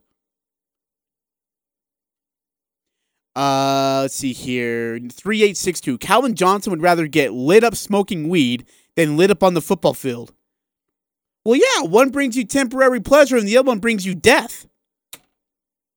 Either going to die on the football field, and I've I've I've never smoked weed 3862, so don't you dare think anything. But I'm sure if Calvin Johnson enjoys doing that, then he's, I mean, not dying on the football field. So you might be right. Uh, 6891. It would be hilarious to see Megatron come out of retirement and then watch him go to like the Packers and play with Aaron Rodgers. None of us are going to be laughing after that. 9952. Question Why aren't there more minority coaches based on 75% of players being minority? You can't tell me they aren't qualified. I'm not saying they're not qualified. I never said a minority is not qualified. I'm just simply telling you an organization doesn't hire a coach because they don't want a minority coach. That doesn't happen. They just simply, I mean, for I mean, take the Brian Daboll thing situation. Like they just wanted coach. I mean, they wanted Brian uh, Daboll more than they wanted Flores, simply for the fact that Coach Daboll had offensive experience for a team that has an offensive quarterback right? 2305. You shouldn't threaten to block any listeners. I thought the show was supposed to be about sports and having some fun with it. I'm my apologies. I promise you, I was not blocking you. I, I swear to life. I was never going to block you. I was just just joking. Jokes. Having fun. I've never blocked a listener in my life. I don't think I've ever blocked a listener in my life. No, I haven't. No, never. All right. Let's move on. Uh, again, NBA All Star reserves. Actually, they've just been announced. What do you know? Uh, here are your NBA All Star reserves for the Western Conference. You ready? Devin Booker, Luka Doncic, Draymond Green, Chris Paul, Karl-Anthony Towns, Donovan Mitchell, and Rudy Gobert. Those are your 2022 NBA West All Star reserves. Again, Devin Booker, Luka Doncic, uh, Draymond Green, Chris Paul, Cat Towns, Donovan Mitchell, and Rudy Gobert. That's a good list right there. That's a good list. Um, hmm. Intrigued to see how how they do. Hey, because uh, they're still doing the thing where they uh and uh make sure I'm right on this. Are they still doing the thing where they pick two captains and those guys will select the players? Isn't that right? Like they still pick players uh, with the two captains. I can't remember how it goes anymore. I, I swear they've changed it like three different times. But uh, here, I mean, it's cool though. And by the way, the Utah Jazz have more All Stars in the NBA All Star game than the LA Lakers.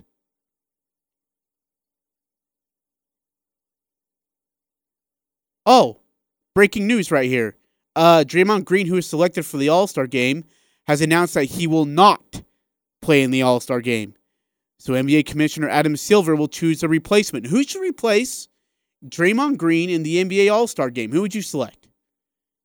By the way, I think Devin Booker should be starting in the All Star game. Kind of, I'm, I'm shocked that he's not, but that, that's really unfortunate. Who would you select? Anthony Davis? I know he's been injured. Um. Oh man, I don't know who I'd take. 1570 text in. We can go the same way and say, isn't it racist to 75% of the league is black? We need more white running backs and more white wide receivers, but teams get the best qualified players no matter the skin color. I agree. Yep, I would agree with that. 1540 text in. Uh, I get tired of the argument that we should hire black coaches because 75% of the players are black. Is everyone prepared to hire white people based on the makeup of the company being majority white? Are they prepared to elect politicians because there is a majority white population? Uh, yeah. Look, I think an organization should just hire the person who's best fit for the job. I honestly think people should just hire someone who's best fit for the job. Like, and, and if you think it's this guy and you have a legitimate reason why to hire him, then you take him. The whole like, and again, that's what the dangerous thing about the Rooney Rule is, is that it's now, well, if you didn't hire this minority coach, then it's racist. But maybe, I mean, and look, maybe the minority coach was great. Maybe Brian Flores would have been awesome. I don't know. But based on the history of what happened with Miami and where Coach Brian Daboll is right now, I I, I don't think it's the worst thing now the best the worst selection to select him. And I mean that's again it's just it's kind of a lose-lose situation. It's kind of a scary thing.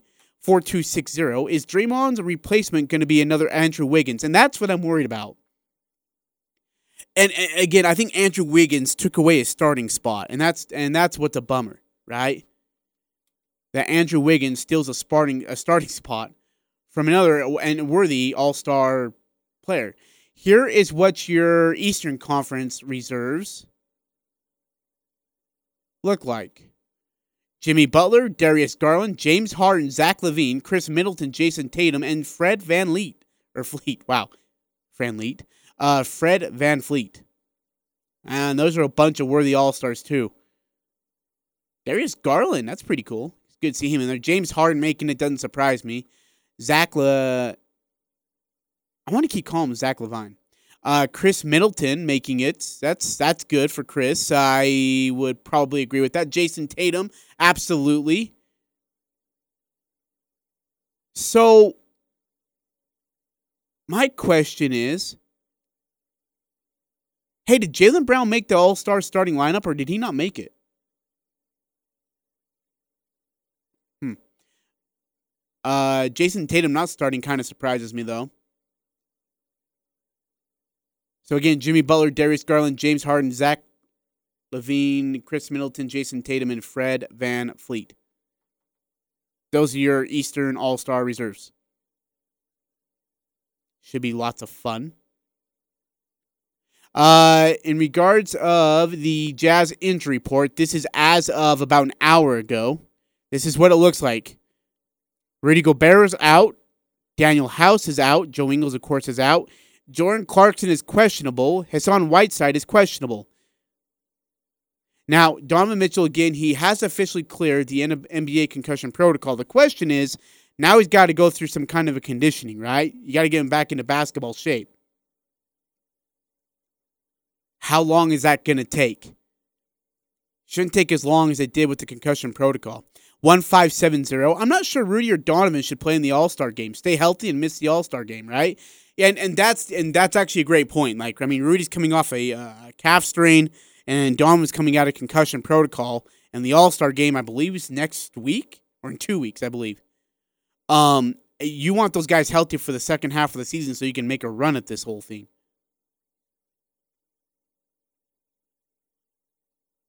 I would, I would guess, man. Well, I mean, they're gonna play, but I, am that's not a bad thought. One five seven zero, maybe sit out the All Star game so you can have rest your body and be ready to go for the uh, second half of the season because you're gonna be a playoff team, and you want to make a playoff push, and you're gonna have to have guys healthy. Now you know well without Joe Ingles being there, and the trade deadline's coming up. I don't know what that's gonna look like.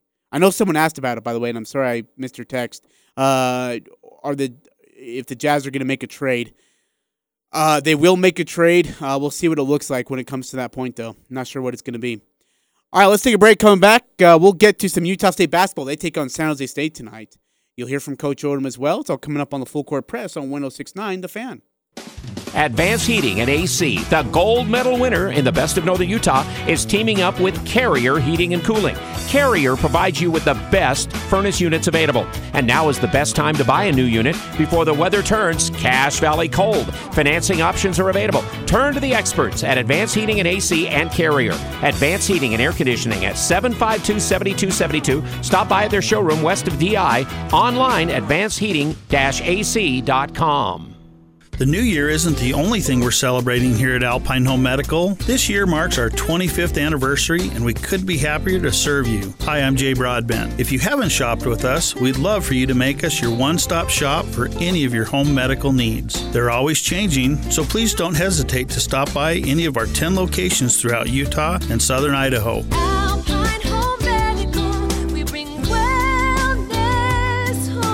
Or online at alpinehomemedical.com. This is The Herd. The winner in this is also Colin Cowherd. If you're a Cowboys fan, you can blame the refs all you want. You trailed the entire game. There was a play earlier in the game when Jimmy Garoppolo, on a fourth and inches, complete bonehead play. It's like a high school play. He didn't let Trent Williams, his left tackle who moved to the right side, get set. It's a total bonehead play. This is The Herd. Weekdays from 10 to 1 on Sports Talk Radio, 1069 FM, 1390 AM. The Fan.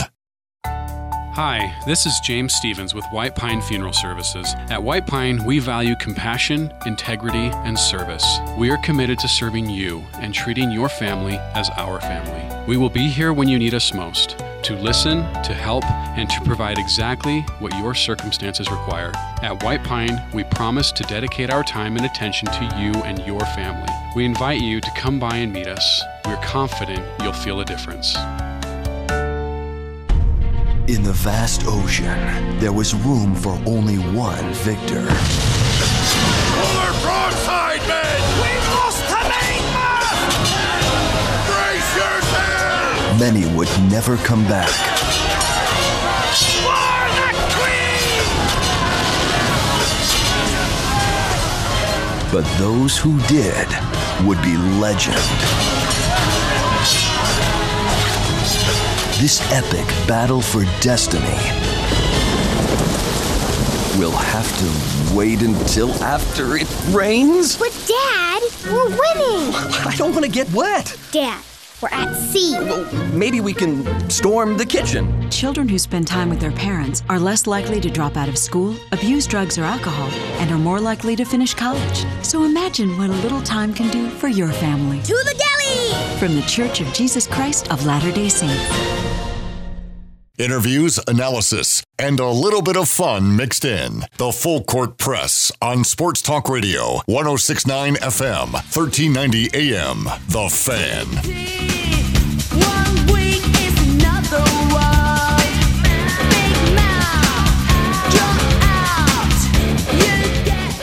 Full Court Press 1069 The Fan, 1390 AM.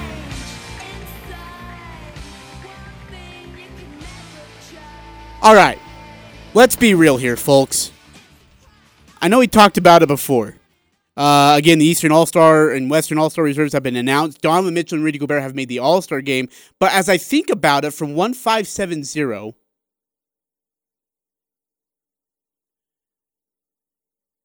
maybe Rudy should sit it out. It's a good text. Like maybe he should sit out the All Star game. I, if I'm not mistaken, I, I mean he still gets paid like the bonus because he made the All Star team, right? But maybe he should rest his body, rest his leg, rest his calf.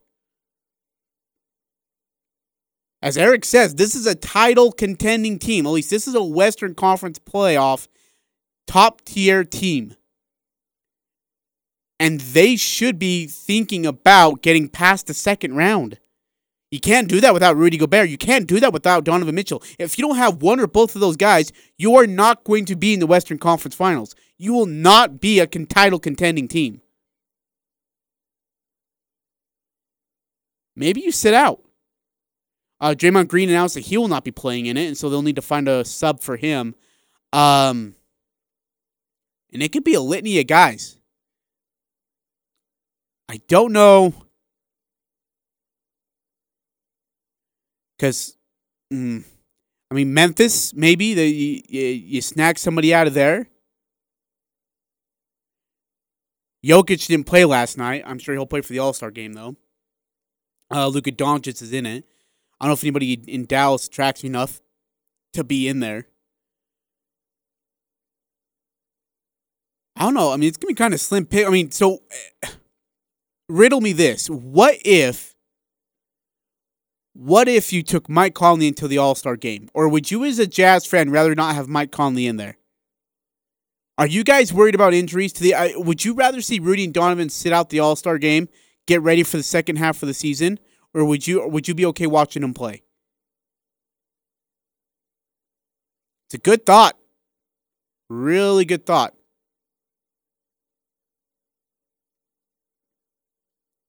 Uh, Utah State takes on San Jose State tonight. Have you guys seen the line for this game? I I mean, these are two teams headed in the completely opposite direction.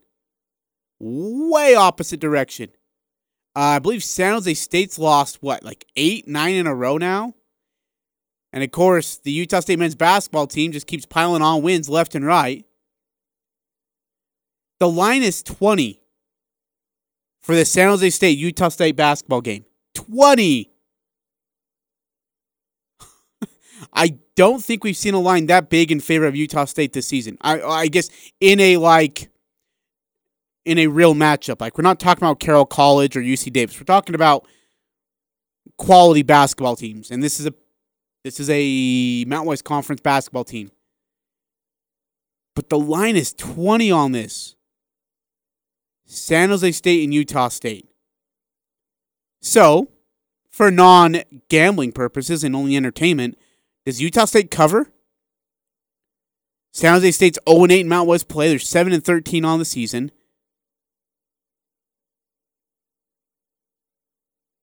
Boise State takes on Wyoming later tonight. That's going to be a darn good basketball game. Wyoming at home just beat Colorado State in a thriller in Laramie. They stay inside Laramie, an arena auditorium, take on the Boise State Broncos. Wyoming 17-3 on the season, 6 and 1 in conference play. Boise State 17 and 4 on the season, 8 and 0 in Mountain West. That is going to be some good basketball over there.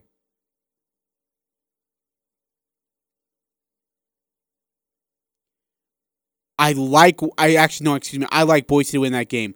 For something about just something about having confidence playing on the road. Like what Boise State's done on the road at San Diego State, at Utah State, at New Mexico. I mean, they're they're playing with a lot of swag right now. Is Boise State? I like them against Wyoming. I think Boise State gets the win there. Utah State, San Jose State tonight, of course. Utah State 13 9 on the season. They're now 4 and 5 in Mountain West play, and they're winners of the last three. This is a makeup game that was supposed to be played on January 1st, but COVID inside of San Jose State's program postponed this game until now. San Jose State again 7 and 13 overall, 0 and 8 in Mountain West play. They are on an absolute schneid, to say the least. They have lost eight straight games and none of these games have been close. Here's your scores. They lost by 20 to Fresno State, 79 59. Lost to Colorado State by 16. To UNLV by 25. To Wyoming by 15. Uh, they lost to UNLV by 8. They lost to Air Force by 10. New Mexico by 16. And Fresno by 30. They take on the Aggies tonight. They take on Boise State on Saturday 4 o'clock in the afternoon. Don't forget Utah State men's basketball, 4 o'clock on Saturday against UNLV. 3 o'clock pregame with Al Lewis. Give me your likes so far of the Utah State Aggies in their three game conference winning streak. Give me your likes 435 339 0321. What do you like so far of the Utah State Aggies? What are you seeing? Here, I'll give you a few like of mine. I like Ashworth starting. I know Rylan Jones came in starting, but I like. You know how we always talk about how annoying the Utah County people are down there? They're just like verbally annoying, like social media wise on Twitter. They're annoying. That's what Steven Ashworth is on defense. He's just this annoying little brat who will just be in your grill all day, all night, now, off the court, he's one of the nicest people in the world. I'm talking about when he's playing defense against somebody. For that opponent, he is as annoying as it gets. And then he draws these offensive fouls. He's able to, he sells them. Honestly, he sells them really well. But I love Ashworth's defense, and I think that's why he should be starting the rest of the way. Am I crazy to be saying he should be starting over Rylan Jones? because I love what Rylan brings off the bench. I think Rylan brings great leadership. He still brings some good toughness defensively. He's still a good scorer, and he's going to get those opportunities. He'll play tonight. I don't know if he'll be under minutes restriction tonight. I'm not sure about that yet, but he'll play tonight. Brock Miller is out tonight, by the way. But I really do like what I'm seeing out of Steven Ashworth in the starting lineup. Another like that I have, Trevin Dorius. He's came along really well from the first part of the season to now, I think you're seeing a really good Trevin Dorius. Big, strong bodies, be more physical. I love how he's been able to get up and just dunk the ball. Not softly laid in, but he's throwing it down. Another like Sean Bairstow still starting, been really good. Uh, you saw, I mean, uh, his first 11 points, six of them were on dunks. Two of them were alley oops, and one of them was a massive poster the guy's playing great basketball right now. Like what you're getting out of Sean Bairstow is, is phenomenal. Max Shulga is another like I have. And now he's not gonna. I don't think he's gonna bring you the points contribution as much, but I think he's very physical on defense. He's willing to get in your grill. I think he's got good footwork and he's very calm with the basketball. Those are my likes. Um, dislikes, I don't know if I have many of them. I hate the turnovers. The turnovers are really starting to make me mad. I'm really getting annoyed about the turnovers. We got to stop that. Uh, let's see here. 9315. I like that we have three blowout games. I also like the defaulter on the side. I'll deflate. Okay. You're okay. 5242. Isn't Brock Miller done for the season? Uh, when we talked to coach, uh, he said that Brock's progression is coming on a little bit quicker than they had expected. Yeah, I, I, I don't know what that means. I don't know if he still is going to be done for February, comes back for the Mountain West tournament. But if I can be honest, 5242, I, I wouldn't say he's done for the season yet. I'd hold on to that thought. Just for because I think there's a chance that he you could see him during the Mount West tournament. Maybe, maybe see him during the Mount West tournament. Not gonna totally put that on on the grill yet that he's done for the season. Not yet. We'll see. Uh, all right, uh, let's hear from Coach Odom. Uh, the Aggies take on San Jose State. That's tonight against 7 o'clock. Don't forget, tomorrow we'll have tickets for UNLV Utah State. We'll give out two pairs of tickets tomorrow. Uh, to go to the UNLV Utah State game, 4 o'clock on Saturday afternoon. Hope you can all make it and then stick around and watch some Utah State women's basketball, will ya? Join us uh, to watch the Lady Aggies. Boy, they, they took a heartbreaker to San Diego State last night. Uh, lost uh, lost on a lamp at the buzzer, 68-67. That was a that was a bummer. Uh, but they'll try and fight back tomorrow. But uh, but tonight, seven o'clock, Utah State, San Jose State. Tim Miles coming back in the house. Former uh, coach of the Mountain West Conference coming back. I, I heard this guy has a personality of Craig Smith, so that'll be fun to watch, right? All right, here is Coach Odom talking to the media as the Aggies get ready to take on the Spartans. Our cashback. Wait, hold on. I got to get rid of something here. I got audio running through. Sorry. Totally my bad. Oh, it's a music video of Meatloaf. Don't ask why. Here's Coach Odom. Yeah, it's a quick turnaround for both teams. Uh, San Jose State played the late game last night. Obviously, we uh, played against Air Force, and and um, yeah, they had a they had a hard fought game, you know, against Fresno. Um, obviously, we did as well against Air Air Force, and and uh, yeah, it'll be interesting to see kind of how both teams respond. Uh, they have some travel ahead of them to get here. Um, I like their team. Uh, you know, you watch them on film in the non-conference. You know, they, they've had some really nice wins um, against some quality opponents. And, you know, the Mountain West has been a little bit unforgiving so far. Uh, they've been in games. Uh, they've had some games where they didn't play as well, and other teams got the best of them. Uh, you know, they really are reliant on their, their shooting, you know, in general, and that, that percentage is, in, in terms of attempts, has gone up, even in conference play. Now they're really searching for threes, and they have one through five that can shoot at all times, pretty much on the court. And so if you don't pay attention to them, uh, you know, behind the line, um, you know, you can have a problem. Uh, you know, throughout the game, they made 17 threes one game, you know, this season, and so one of the better shooting teams in our conference, and, and one that we're going to have to really pay attention to. We got a dynamite young player and more, you know, obviously in his second year, and and he's playing really good basketball. He's got 90 some assists, averaging 14 a game. Uh, looks really fluid out there. He's got good size for a guard. And they have shooters around him. Uh, they're playing a freshman point guard, a couple of transfers, and and uh, and you know I think you know he's they're they're playing they're playing better than their results are, are showing right now. Had what five major college recruits from big programs, so those guys must be talented guys, obviously. Yeah, no question. I mean, guys from Arizona, Ole Miss. Um, you know, I'm not sure Oklahoma was the other one. Um, you know, and some are playing more than others, obviously. But um, yeah, I mean, uh, you know, it takes time to put that together.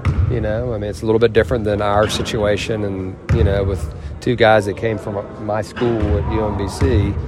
Uh, you know, when you're having to put it together with guys from other schools, um, you know, and, and from overseas, you know, that can be difficult. Um, not as easy. Putting your system in, um, you know, can can be challenging. But uh, I like what they're doing so far. They, they run a ton of sets and really challenge your defense. They move you around. They're playing zone, uh, which, as you know, can impact the game significantly. They have two zones that they play a, a 1 3 1 and a 2 3. And they're playing it about 55% of the time now, so playing it more in conference than they did out of conference. And so, something in a one day prep that's not easy to prepare for. So, um, you know, the threes will be similar, you know, to Air Force. The only difference is their center shoots it, right? As opposed to last night, where Brandon was able to kind of play the lane and be a helper and then get back, you know, not slow because we didn't encourage him to get back slow, but we we did tell him, hey, you gotta you gotta make sure you're helping on 10 first, and uh, tomorrow's going to be a little bit different. Is more. I mean, Moore hasn't got as many threes as some of the other guys looking at the stats. Is Yeah. he more of a driver? He's more of a driver, but he his percentage he's only I think he's only attempting two or three a game, right? Um, but he, he's his percentages are good, and so you cannot leave him. You can't just go under ball screens and think he's not going to shoot it. Like our sustained pressure or our ball pressure has got to be there, no different than it was, you know, last night against Air Force. I mean, that's how you guard three point shooters. You guard outside of the line, and you put pressure on them without getting beat and you, you, you arrive on the catch and you don't let them do what they want to do. and that's easier said than done. What's the biggest challenge? Second game, you got to play three this week, so many in a row, short turnaround. Short Yeah, I mean, I think it's just you know, it's just making sure our bodies are ready and not overdoing it. Um, a mental prep. Um, you know, we are at home, so we're not traveling. We're not together. You know, I mean, we're together for a little bit, and then they go home and kind of go their separate ways. So that sometimes can be challenging. It's a little bit easier on the road when you're all together uh, because you you have more time to watch the film and all that stuff. But um, you know, I mean, nothing really changes in terms of our preparation for this particular game. We've had one day preps before uh, in Myrtle Beach. You know, we had we had those. So, um, you know, when we played Oklahoma, that's what that was. And so our guys have done it before, so they understand. Did you look at? I mean, did you know far enough ahead that you weren't going to play San Jose, or were you already starting to scout or things at the time? Were, like Yeah, what I I'm mean, saying, when have you you had to re-refresh yourselves, or how did that? Well, know, I mean, the team the team hasn't right, and so the the preparation with the team, you know, is is pretty quick. From a coaching perspective, I mean, as we go about through the conference and we're halfway through now, I mean, you've seen every team play multiple times, even if you haven't played them. You know, you, you have common opponents, and I'm, I'm scouting for Fresno, but they're playing San Jose State, so I get a feel for how San Jose State plays. Now, when you really dive into it, it's you know the assistants have to be ahead, further ahead than I am. Like my total focus is on what's happening in that particular game, who we're prepping for, and so I really don't usually start looking at them until after. Even though I've seen them play, I don't dive in until after that game is over. The assistants are a little bit different. Are they Once their physical? prep is Okay. done, they Okay. begin on the other. Is San like a physical type team? Do they go They're after pretty you that physical, way? yeah, Uh, they're- they're- Forwards, they're getting getting out rebounded about four or five a game. Yeah, I think it is. I mean they're they're very help oriented on the baseline. They're going to come at you when you drive to the basket, and they have pretty good size as you'll see tomorrow night. I mean across the board they're pretty big, and and so you know our rim decisions are going to be really important again. Uh, you know in this game against San Jose State, no different than they were against Air Force or San Diego State or Nevada. Um, and I think that's an area where we've improved is not taking hard shots around the rim and taking the right ones, but also taking the right threes. And that just requires quick decisions and ball toughness. You know, an area that we can improve upon. You know, the last three games, the turnovers have gotten away from us a little bit, so we got to rein that in. But yeah, we've been pretty efficient. Other than that, How do you, you know, it's it can be tough to take a team that has lost eight straight, you know, to, to give them the proper weight coming into a contest. How have you guys focused on that? Yeah, I mean, it's just the next team we're playing. I mean, I, I think, you know, if you take the mentality that this team's in your way, it doesn't really matter, you know, what the results have been for them. And we lost four in a row, right? And we've had some success the last three games. And so nothing, that success is never final, right? And that's the message to our team is like, how can we keep improving? And our execution and preparation, our fight, our hunger, uh, has to be there. No different than you know, we lost four or we've won three in a row. It doesn't matter. All right, that preparation's got to stay the same, and that hunger's got to stay the same. And so that's the message. And, and we've got smart guys, and they, they understand that. It's not going to be because if we lose, it's not going to be they're going to have to beat us, right? And that's that's what we've been talking about, as opposed to there's a disrespect there. Like we're never going to disrespect another program. Everybody works too hard. Basically, I was going to ask about just having veterans being able to. Those guys are probably grounded. Yeah. Let the other guys, you know, overlooking. Yeah, no question. I mean, we don't have the right to. We're still, again, I told the team today in film, we're, what's our record in conference? We're four and five, right? We have a losing record in conference. And so every, if this is another opportunity, right, to change that. And so we've got to be ready, you know, for, the, for this opportunity. That's Coach Odom, Utah State. Again, San Jose State, Utah State going at it tonight, 7 o'clock inside the Spectrum. Got a text from somebody, good friend of mine, 6767, text in. Hypothetical question. Let's say the Aggies go on a winning streak to end the regular season. Brock Miller also could becomes healthy for the Mountain West Conference tournament. Does Coach Odom interrupt the flow of this current team and bring back and bring Brock back in, or does he leave at the same? No, he comes back in. He brings you value, Brock does. And there's no way that a guy who can space the court for you, even though he can be very streaky in his shooting, you say, nah, it's just not going to help it. The Brock Miller spreads the court for you. He he spaces the court very well for you. He's got to play. If he's ready to go in the Mountain West Conference tournament, I can guarantee you the guy's playing. No doubt. All right, we got to take a break. Coming up, more of the full court press. We'll wrap it up here on a Thursday evening on 1069 The Fan. Ascent Aesthetics is a premier aesthetic practice. Doctors Benyon, Blotter, and Robinette of Cache Valley Ear, Nose, and Throat are proud to offer you a professional aesthetics team. The Ascent team is passionate about education, best techniques, products, procedures, and services. If you're looking for help with Botox, fillers, microneedling, laser hair removal, medical grade facials, or skincare, Ascent will help you feel confident, beautiful, and refreshed. See which Ascent service is right for you and learn more at AscentAesthetics.com. That's AscentAesthetics.com.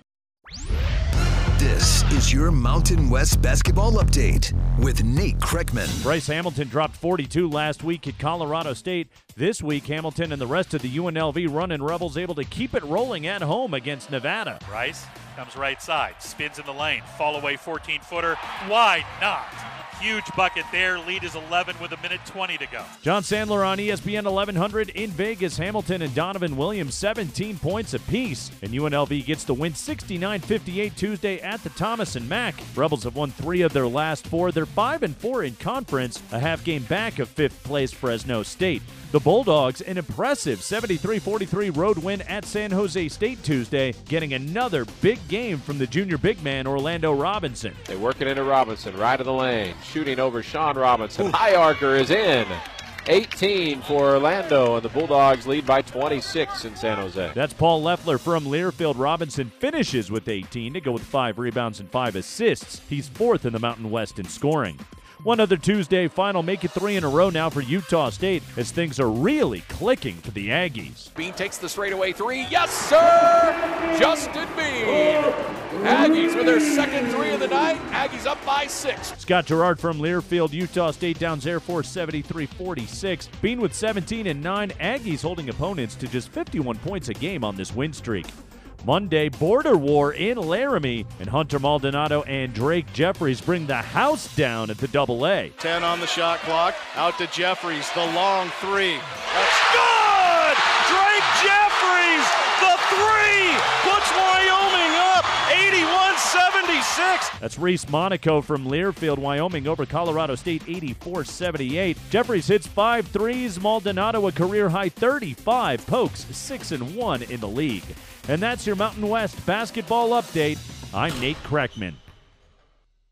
The Karen Nielsen Guild Mortgage Team will help you find the loan to fit your life. Guild Mortgage offers hundreds of loan products for a wide variety of borrowers, including first time homebuyers, military families, and rural residents. Guild Mortgage also offers many state, county, and city housing programs that provide down payment assistance. At Guild, they work hard to deliver what matters most to you with a loan that fits your life. Call 435 294 2480 or Google Karen at Guild Mortgage. NMLS 3274 and 80226, Equal Housing Lender.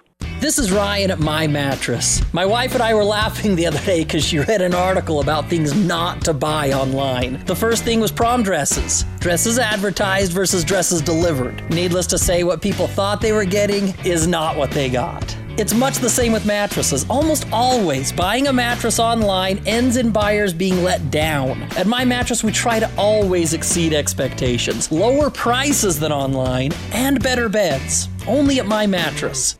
It's engagement season. Time to find the perfect ring. S.E. Needham Jewelers is known for beautifully cut diamonds at excellent prices. Guys, the sparkle is what matters most in the diamond you give your sweetheart. Our diamonds stand apart from those of other stores. Come view our diamonds under magnification. Select a diamond that fits your budget and then have it mounted in a ring that she'll love. Remember, you get S.E. Needham quality at internet pricing. Open Monday through Saturday 10 to 7, where Utah gets engaged. S.E. Needham Jewelers, middle of the block at the sign of the clock. It's the Full Court Press, weekday afternoons from 4 to 6 on Sports Talk Radio, 1069 FM, 1390 AM. The Fan.